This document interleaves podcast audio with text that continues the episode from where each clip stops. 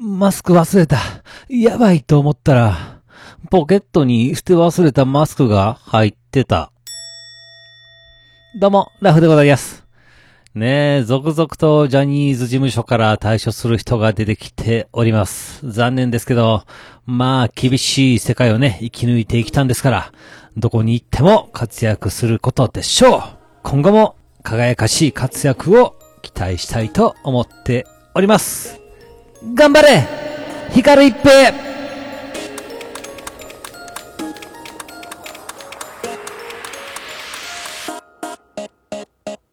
はい、始まりました。一人笑い第114回ということで、えーこの番組はずっと笑っていたい年のスピンオフ番組として私、ラフ一人で喋るポッドキャスト番組です。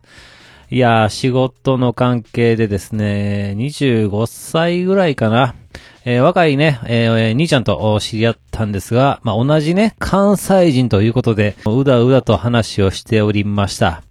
で、まあ、マネキンとかね、まあ、備品の話になった時に、え彼がおもむろに、僕、ブランド持ってるんですよって言うんですよ。おーと。副業してるんやーってね、でもちょっと待てよと。ブランド持ってるってどういうことやねんとね。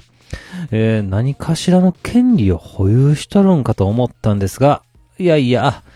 そうかそうかとね、ああ、デザインとかして自分で服作ってるって、えーいうことなんやろうなって、まあ、自己解決をしまして納得してしまいました。まあ彼はですね、イベントの装飾関係の仕事をしている関係でですね、まあ洋服のね、展示会とかよく仕事で携わるんですって。で、なんかそれをね、見たら、あれと、これ自分でもできるんちゃうかって思って、なんか思い立った瞬間に、えー行動に移したということですよね。すごい、まあパワフルで素早くてね。いや、いいですよね。で、えー工場とかに発注してるんかいいなとか、あ記事はどないしてるんやとか、そもそも儲かっとるんかとね、矢継ぎ早にいろんなね、質問をしてしまいました。まあまあ、あの、私もですね、レザークラフトでですね、まあ、ものづくりをしているということでですね、まあ、興味津々の話がたくさんあったわけでございます。まあ、その中でもですね、まあ、結構気になること、宣伝についてですね、どうしてるんやと聞いてみました。まあ、ホームページとかね、まあ、インスタ、ツイッター、まあ、もちろんね、やってますよということで、それとは別にね、なんと、チラシ、フライヤーを作ってですね、その、お店に飛び込んで、置いてくださいってお願いしてるということなんですね。いや、すごい。いや、そこまでするのかって、熱くて素晴らしいやないかって感心をしてしまいました。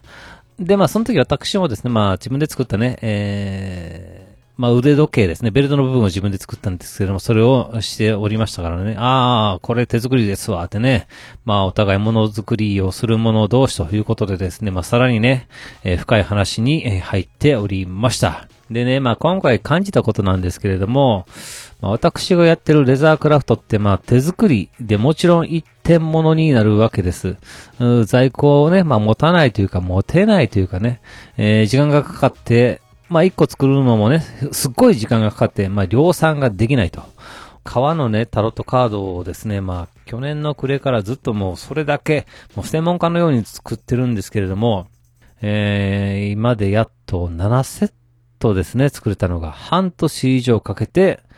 7セットと。ねえ、これを、例えば売るとかなったら、もうそれはもうめっちゃ高くないとね、合わないんですよね、値段がね。で、まあ彼はまあ工場に頼むので、まあまあ量産ができるということなんですよ。ただまあね、立ち上げたばかりのブランドで、まだまだ小ロットの発注で、まあ1枚あたりのコストがちょっと高いと。さらに、えー在庫をね、えー持たなくちゃいけないということで、まあ結構な費用がかかってるということなんですね。まあ手作りか量産かっていうのは、まあまあそれぞれにメリットデメリットがあるわけですけれども、うーん、私が少しでもその量産の方向に向かうとすれば、やっぱり、うん、革でも縫えるミシンの購入が必須かなと思います。タロットカード1枚作るのに、なんと縫う時間が、うん、45分ぐらいは必要なんですよね。まあこれが、ミシンになったら多分2、3分とかで終わるんでしょうかね。そらそら時間の削減がえげつないですよ。まあでもね、まあ今までね、いろいろやりましたよ。本当ドリームウィーバーとかね。まあ今はなきフラッシュでね、イラストのサイトを作ったりとか、まあイラレを使ってね、えー、同人誌を作ってコミケで販売したり、まあ、大学で落ち研に入って落語してね、手話サークルに入って通訳したりとか、えー、で、そして、まあ、レザークラフトでね、革だの、カバンだの、さらにタロットカード、ね、作っております。まあ、さらにその様子を YouTube で流すと。まあ、いろいろと手を出してきましたが、うん、今からミシンですか。いやー、ミシンは全く経験今までございません。しかも使いたいのが、普通のミシンではなくてですね、皮も縫えるミシンということで、ちょっとね、なんか癖ありそうじゃないですか。まあ、つうことで、なかなかそれを扱う自信がなくて手が出ないわけです。ただ、でも、圧倒的な時間短縮が望めるというのであれば、触れてみる価値は十分にあります。でもね、ただでさえこのデスクトップパソコンとか、あレーザーのね、加工機、そして、もうこの大量の革の在庫と、それに付属するパーツの多いこと、さらにその道具たち。もう、ただでさえ狭い部屋が豚小屋のようになってるわけです。その中に、革でもいけるミシンを買ったら、うーん、いや、ちょっとね、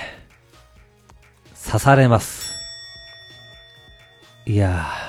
いつもありがとうとか言ってね、食器洗いとお風呂掃除で、えー、なんとか嫁の機嫌をとって毎日綱渡りをして私歩いてるんです。ここにミシンが入ったら、いや、無理です。ご飯できたよって言って言ってみたら、俺だけおかずがスルメ2本とか、そんな絵が浮かんで見えます。うーん、地獄。はい。では今回この辺というところで番組では皆様からのお便りをお待ちしております。ツイッターでハッシュタグずとわら、あひらがなでずとわらとつけてつぶやいていただけたら私喜んで見に行かせていただきます。メールの方は gmail アカウントずとわらとマーク gmail.com、zutowr やったまく gmail.com の方までよろしくお願いいたします。というわけで最後までお聞きいただき皆さん、大きいんです。そして、さいなら。